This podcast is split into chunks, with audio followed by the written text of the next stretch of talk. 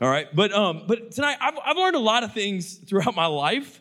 Um, I'm not going to go into all of those things, but I want to hit some highlights for you tonight. Maybe you have have shared some of these experiences, but um, just to give you a little glimpse into how far I have grown and how far I've come. Um, I remember at the age of seven, I learned that an SOS pad and a sponge do not do the same things to car doors. All right. Uh, I was seven, okay? My, my brothers thought it was awesome, though, that I had a nice clean white spot on a silver car. It was, it was amazing. They were proud.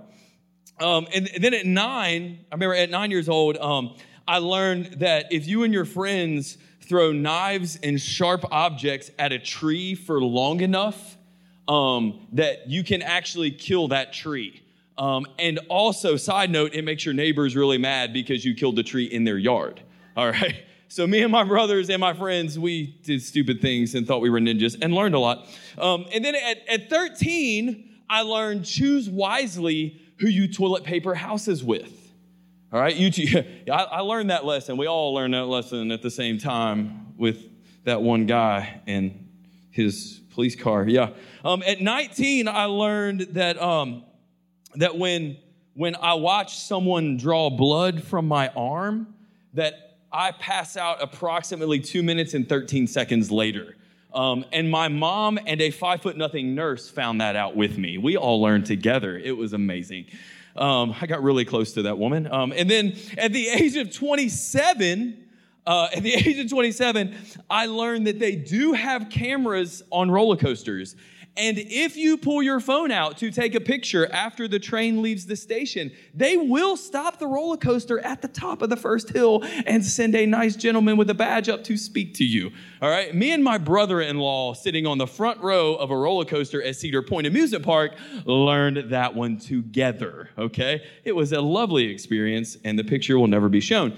So, my point of all of that is, is, is simply this all these lessons in life, you know, is, is this one thing that who you're next to matters. If you're taking notes tonight, I want you to write that down. Who you're next to matters. Who you do life with matters. Who you're in relationship with matters. And, and here's, here's why because who I'm right next to will determine what's next for me. It will determine what gets built up in my life, and it will also determine what gets torn down in my life. Who I'm next to matters. God shows us this in Genesis. He says, you know what? It's not good for man to be alone. So he goes out of his way to create someone just for us to be in relationship with. Why? Because God knew it too. Who you're next to matters. In the book of Nehemiah, chapter 3, verse 2, it says this People from the town of Jericho worked next to them, and beyond them was Zaccur, son of Imri. And so I'm not going to read this entire chapter, but if I were to, over, uh, it's actually right at 27 times in chapter 3. Nehemiah refers to people as and next to them, and then right next to them, and then after them. Here's why because Nehemiah knew who you're next to matters. This is how these people built this wall. They did this amazing thing. In 52 days, they built this wall. Here's the thing about rebuilding a wall, too. If the section in front of your house is really strong and well built and put together, but the people who are closest to you, their wall is not really strong and put together, the enemy still gets in. And he comes after you. If, if, if in your life, if you're trying to rebuild this relationship with Jesus, but the people that you are closest to want nothing to do with that, the enemy will still find a way into you. He will still get in and he will still get a hold of you. So, who you're next to matters. And this is not a sermon on, on don't have any non Christian friends. This is actually the opposite of that. So, pay attention tonight. It's the opposite of that, okay? This is not that. But we're talking about who are the people that are closest to you. They matter the people closest to you, they matter. And if you're the one tonight that's keeping the passage open for the enemy to attack your friends, you need to realize that tonight. It's really easy to point the finger at other people, but if you're the one in rebuilding that relationship and rebuilding that wall in your life, if you're the one that your friends that are closest to you, they're really working on it, and you're like, I don't really care, are you the one allowing the enemy to get in and rob your friends? and ruin their lives. Who I'm next to will determine what's next for me. Who I'm next to determines what gets built up in my life and what gets torn down in my life. And, and if you're in this room, what gets built up and what gets torn down, it will determine whether or not you walk into the future that God has for you, or if you will be just another statistic of someone who lost out on all the relationships in their life that were supposed to matter the most. So I, am going to pray for us tonight. I, I want to I want to talk about what will determine what gets built up and torn down. So let's pray. God, I thank you for this time tonight. I thank you for this opportunity that we have to dive into your word, to be in your presence. God, I, I pray tonight that, that this would not be a message that we start looking around and looking outwards, but tonight we would examine ourselves. God, that, that we would look deep inside of us tonight to see, God, where do we need to grow? Where do we need to change? In Jesus' name, amen. So here's, here's, here's the passage that we're going to kind of be working with tonight. It's, it's you know, we're not going to keep putting it up throughout the night, but it's, it's going to be the reference that we keep coming back to. And it's John chapter 13, verses 34 and 35. And here's how it simply starts. So now I'm giving you a new command. Let's stop right there, real quick. Side note this is not actually a new command, as in they've never heard this before, okay? Because actually it was stated back in Genesis, even. But Jesus is drawing their attention to this and saying, hey, here's the deal. I'm serious about this. Like, like don't, don't don't just read that be like oh yeah he mentioned that. He's like no let's let's this is a focus kind of thing everybody. I'm serious about this. He says so now i'm giving you a new command. Love each other just as i have loved you. You should love each other. Your love for one another will prove to the world that you are my disciples this is what this is telling us the indicator of a christian life is not how many bible verses you know it's not the church you go to or how often you go to church. That's not what it is. It's not if you're nice to people. That, that, that has nothing to do with it. You are known as an authentic Christ follower by how well you love other people. You're an authentic Christ follower. I love that word, authentic. All right, it's your true self. Uh, you know, college students today, young adults today, we're constantly searching for truth. The world right now is looking for anything that is actually authentic. The world hates fake. We make fun of things that are fake. Okay, I mean, I mean, think about this for a second. Everyone right now is like fake is fake stuff is bad. All right, fake stuff will give you cancer. Okay, that's what that's what we say now. Every time I drink a Coke Zero or an energy drink, which I'm not right now because we're on the Daniel fast. That's a side note. So every time I do that, people are like, "That's not good for you." I'm like, "It doesn't have any sugar in it." Oh, it's got that fake sugar in it it's to give you cancer. You're to die. I'm like, well, I'm either to get fat or I'm to die. What, what is it? Okay, come on. Like, stop, stop with the fake stuff. Okay, we don't, we don't like fake. My wife, my wife likes homemade pancakes. Okay, I grew up on the Hungry Jack box of pancakes. All right, anybody else with me on that? I think they're good. I don't care, and they're simple. You just add water. Done. All right, this is awesome. All right, I'm in college. I'm like, yeah, I can make these. This is great. I'm good. Okay. You just add water. It's great. She's like, those are fake. I'm like, well, you know what? Sometimes I like fake. It's cheap and easy. All right, this is awesome. But that's the thing about stuff that's fake it's cheap and it's easy in the beginning. But eventually it will cost you more because of the effect that it leaves. And so, so I'm going to take a few moments tonight to talk about this. And, and, and so finally now we're getting to the title of this message. So I hope you left space at the top. We're talking tonight about fake friends. We're in the series Real Friends, but we're going to talk about fake friends. Uh, I was I was a youth, uh, I, I, was in youth, all right, not a youth pastor at this point in time, in the 90s. Shut up, just don't say a word, all right, just keep looking. All right, in the 90s, okay, and there was a really, really really popular Christian singer in the 90s. He's, he's still around, but I don't listen to him. Um, it's Michael W. Smith. Anybody here not Michael W. Smith? We go, we go way back? Yeah. You remember that song, Friends Are Friends Forever? Homeschool kids? Yeah. You know they played it at your homeschool prom. Yeah, they did. Yeah. Lifetime's not too long to live as friends. You thought they were just trying not to get you to sleep with each other. They were letting you know this is your future. Just friends, baby. All right? I'm sorry. There I go again. Or maybe, you know, in between going, you know, from homeschool to karate practice, you listen to it in the car, you know, because your mom thought you were too violent, I guess, all right? Download it on iTunes, listen to it on the way home. I'll say this right now you're welcome, okay? But here's the deal when, when I was, I remember being in youth and like at the end of every like summer camp and retreat, you know, when they would put the video collage together, which wasn't actually a video, it was a bunch of pictures, all right, put together. We weren't that high tech at that time. All right, they would put this together and they always put it to that song. All right, everybody, like, oh, okay. Right, I hated you the whole week, but now we're in a we're in a video collage together. I love you. Okay. Or like if you were in youth group and your youth pastor was like really frustrated with the group because they were all bickering and fighting and everything, you know, he would do some message and then play that song at the end of it. And it was like the most fake everybody ever got. All right. Because you try to muster up a tear you know and, and you you know you you say you're sorry to people and you say that you forgive people but as soon as that service is over you're out the door everything's back to the way it was here's the thing though I'm not asking you tonight to identify your fake friends. That would be easy. Fake friends are obvious. I'm asking you tonight are you one? Are you a fake friend to the people that matter most, the people that are right next to you? Are you a fake friend? So, so this isn't, this, this has been a hard message to process. I've been working on even before Jared talked to me about speaking, I've been working on this for a while. And I, don't think I've been working on this as much as God's been working on me because I, I am, I am a, an offender of being a fake friend at times. I, I struggle, I struggle with that at times. Okay, and, and, and I'm not saying we all do, but, but I'm pretty sure in this room, many of us do.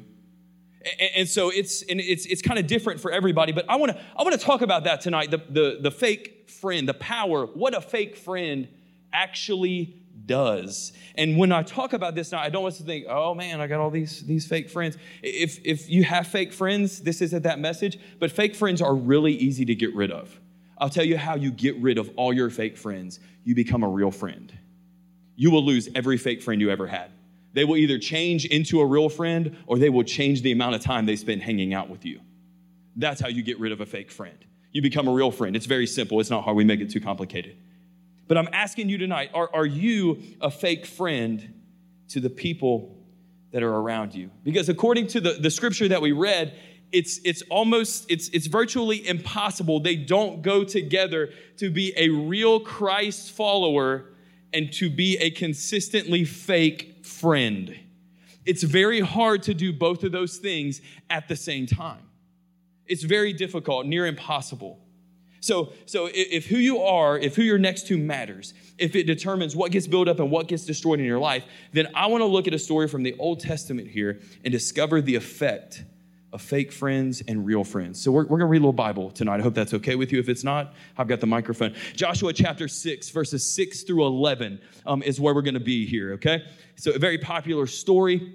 Here we go. So Joshua called together the priests and said, Take up the ark of the Lord's covenant and assigned seven priests to walk in front of it, each carrying a ram's horn. Then he gave orders to the people March around the town, and the armed men will lead the way in front of the ark of the Lord. After Joshua spoke to the people, the seven priests with the ram's horns started marching in the presence of the Lord, blowing the horns as and the ark of the Lord's covenant followed behind them.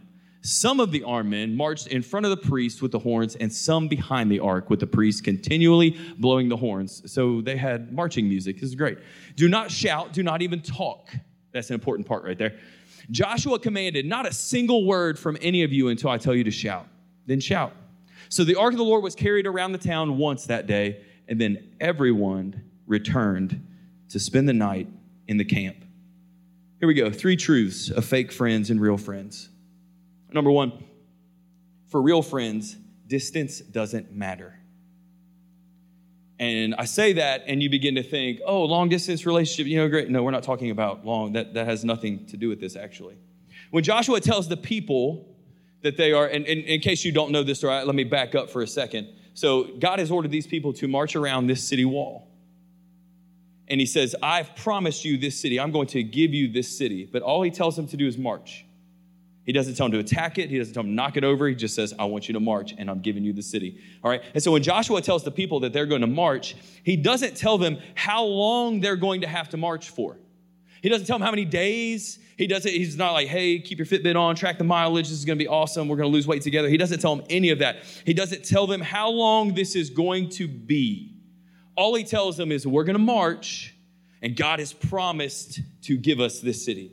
I mean, think about that. Every day, they're going to walk over the same footsteps from yesterday. All right, on, you know, it's Thursday and they're going to see the gum that they spit out on Tuesday. Okay? They're going to see the rock that they kicked up against the wall on Monday.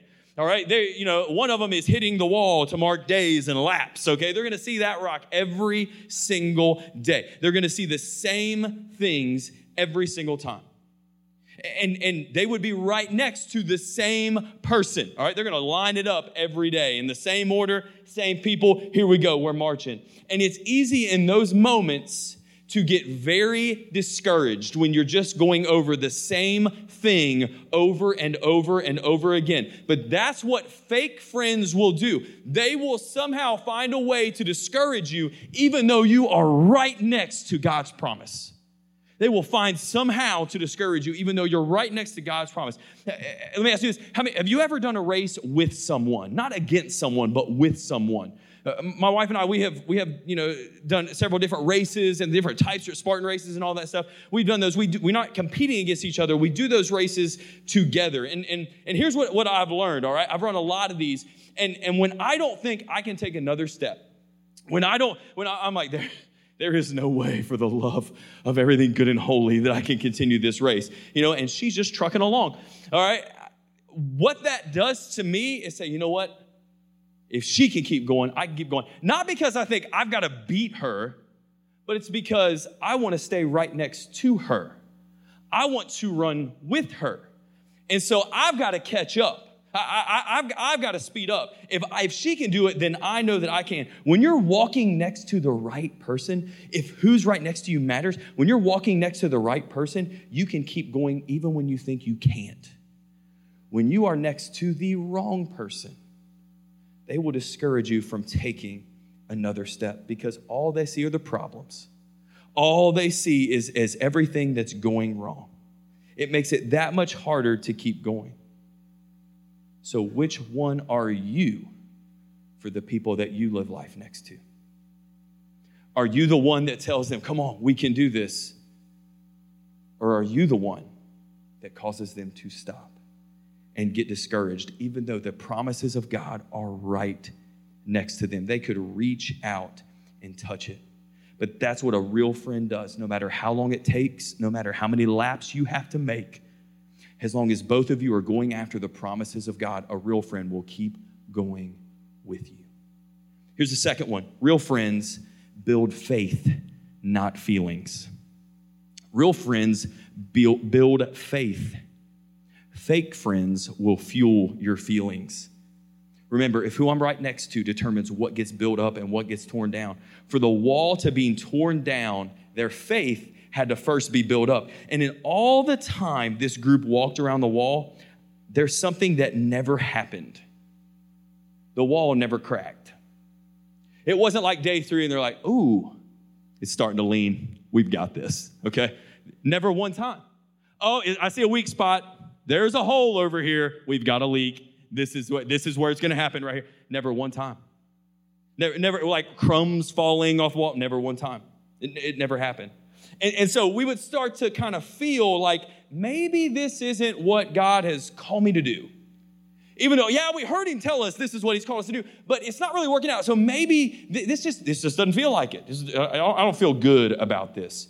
Fake friends use their feelings a lot. A real friend will encourage your faith. A real friend will speak truth. A real friend will remind you of all the times that God has come through. That's what a real friend does, of how faithful God is. If we were to read the entire passage, there's a part where God is speaking to Joshua and he says, See, I have delivered them into your hands. God is speaking like it's already done. And he's like, Hey, I just, I need you to see this. But here's the thing they weren't seeing this this is a god is referring to their faith. You need to see this on the inside even though it doesn't feel like it on the outside. I, I, need you to have faith here is what he's talking about. That's what you need to see with the eyes of faith not just what you're feeling. Well what is what, what does that actually, what, what does that look like? I, I don't even, that, that, doesn't even make any sense. Well, it looks just like Jesus. And here's what I mean like that, by that. I love this story uh, in, in the New Testament where they bring this woman out who's been caught in adultery, and all the religious leaders are there, and Jesus is there. And they want to stone her, they want to kill her, and they want Jesus to tell them to do it. And, and Jesus, he doesn't say anything. Here's what's amazing about Jesus it's just as powerful as what Jesus says, it's equally as powerful what Jesus doesn't say. And in real friendship, what you say is powerful, but so is what you don't say is very powerful. Remember that. And, and, so Jesus begins to go on the ground and he writes, and we have no idea what he writes. But we do know this that it caused every single religious leader with rocks in hand and everything else to leave. And this, this poor girl is left standing there. And I'm sure she's full of emotions. There's a lot of feelings going on here. She's like, well, that's great. Everybody who wanted to kill me is gone, but now I'm left by myself and nobody else is here. Anybody want to forgive me? Say you're sorry? Anything, because now I'm alone again. And then she notices that Jesus is standing right there. And Jesus doesn't take that moment to tell her how he feels about her sin because he has some thoughts on her sin. All right, he doesn't take that moment to say, okay, this is how I feel about what you've done. He takes that moment to build up her faith. And then after he builds up her faith, and after they form this bond in this conversation, then he doesn't, he doesn't judge her, he corrects her. There's a difference. It was done in love. He corrects her. That's what a real friend would do. He builds up her faith. If the person next to you matters, do you build up their faith or are you the one that fuels their feelings? Are you the one that see when they get angry about something, you jump on that bandwagon, you start pouring gasoline on that thing, like, yeah, let's get mad about this. This is awesome. Do you build their faith or fuel their feelings? Here's the last one. Number three real friendship exists loudly. Real friendship exists loudly. When you have a real friendship with someone, it existed before you ever spoke about it. You, you ever notice that uh, about, about your friends? You know, we, we act out our friendship before we ever admit to being someone's friend. You know, if I were to walk up to somebody I didn't know tonight, I say, hey, you're my boy, we're friends. All right, they say, yeah, yeah, we're friends. Yeah, just we're at the same church at the same time. We're all friends. We all love each Yeah, that's great. But we're not really friends. That's all talk. But but I, I see Aaron back there. If I were to look at Aaron and I say, hey, Aaron, we're friends, he'd be like, yeah, we have we have a history. And, and before Aaron and I ever said, hey, we are friends, people could walk into a room and be like, I think those two guys are friends. They hang out a lot, they encourage each other, they're nice to each other. They say good things about each other. They, they talk to each other. They, they like the same things. I think those guys are friends. Real friends exist loudly. Fake friends are just So with, with these people, they get to this point, and, and Joshua is giving them the, the instructions, and he says, Don't talk. Don't say a word. Say nothing. And I think that instruction was specifically for the fake friends that were in the line. Because I think Joshua knew that there would be people that would be like, I'm tired. I'm hungry. They say everything that my six year old says in the back of the car. I don't like this. This isn't easy. And here's what I know when you're really close to somebody when they begin to get loud and express how they feel, their attitude begins to spread. Especially if you're not saying what they're saying, but you're thinking what they're saying because you're having just as difficult a time as they are. You just don't voice it. So Joshua's like, we can't have anyone. We can't have anyone speaking anything negative in this moment because this is going to be difficult. Like, difficult? They're just walking around a wall. They didn't know how long they were going to have to walk. They had no idea how long this was going to take. In the situations that you go through, you have no idea. We can look, we look back on some of the situations in our life, we're like, man, it was so stupid to stress about that. That was so easy. But in the middle of it, we didn't know it was only going to last for three days. We thought it was going to be three years. So it wasn't easy. It was actually very difficult. A fake friend will distract you from the promises of God. That's what a loud fake friend will do. Their goal is to distract you from the promises of God. They're quick to point out all the things that aren't going well in order to blind you from what God is doing in your life. They're quick to point out all the things that God is steering you away from to blind you from the things that God is empowering you to do. There's a character in the Bible that did the exact same thing. He is the king of all fake friends, and that's the serpent in the Garden of Eden. He pointed out all the things that they couldn't do, which was one thing to blind them from the million things that God had empowered them to do. And the mistake that Eve made is she sat there and she listened to him and she allowed his attitude to become her attitude. Because if who you're next to matters most, the things that they begin to think and the attitude that they begin to have become your attitude. Fake friends are very, very powerful things. A real friend is, exists loudly, a fake friend is just loud. So, once again, who I'm right next to will determine what's next. It determines what gets built up in my life, it determines what gets torn down in my life. And so here's how this here's how this story ends because they had to face the fake friends. The fake friends had to keep their mouths shut. The people had to build up their faith. They had to continue to walk and go over the same footsteps every single day. So here's what happens. They march around the wall once for 6 days. 6 days straight, one lap, and then they would go back. But then on the seventh day, they march around seven times. And at the very last lap, Joshua finally points to him and then says, All right, shout. Your faith has existed loudly. Now it's time for it to get loud. And as soon as they raised this shout, it says the wall fell and everyone charged straight in and they took the city. Uh, there's an important piece to that right there. And we don't ever think about it. A wall that is 50 feet tall and 20 feet wide is going to make a mess. All right, there, there's going to be a lot of debris laying everywhere. But that's not what the Bible says. The Bible actually makes it a point to say they charged straight in and took the city.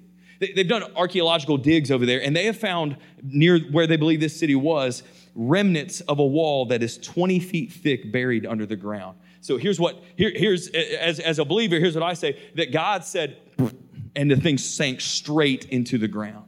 Because that's the only way that these people are charging straight in. Here's another thing about charging straight in. If you have to go over a lot of rubble and a lot of debris, you can only go one at a time. So you have these little paths of people going through there. If there's no debris, you and the person right next to you, and the person right next to you, and the person right next to them, and the person right next to them, you can all charge straight in together and take hold of the promise that God has for you because that is the only way that they are taking hold of the promise that God has for them is for all of them to go in together. Are you someone that is helping the people closest to you take hold of the promises of God?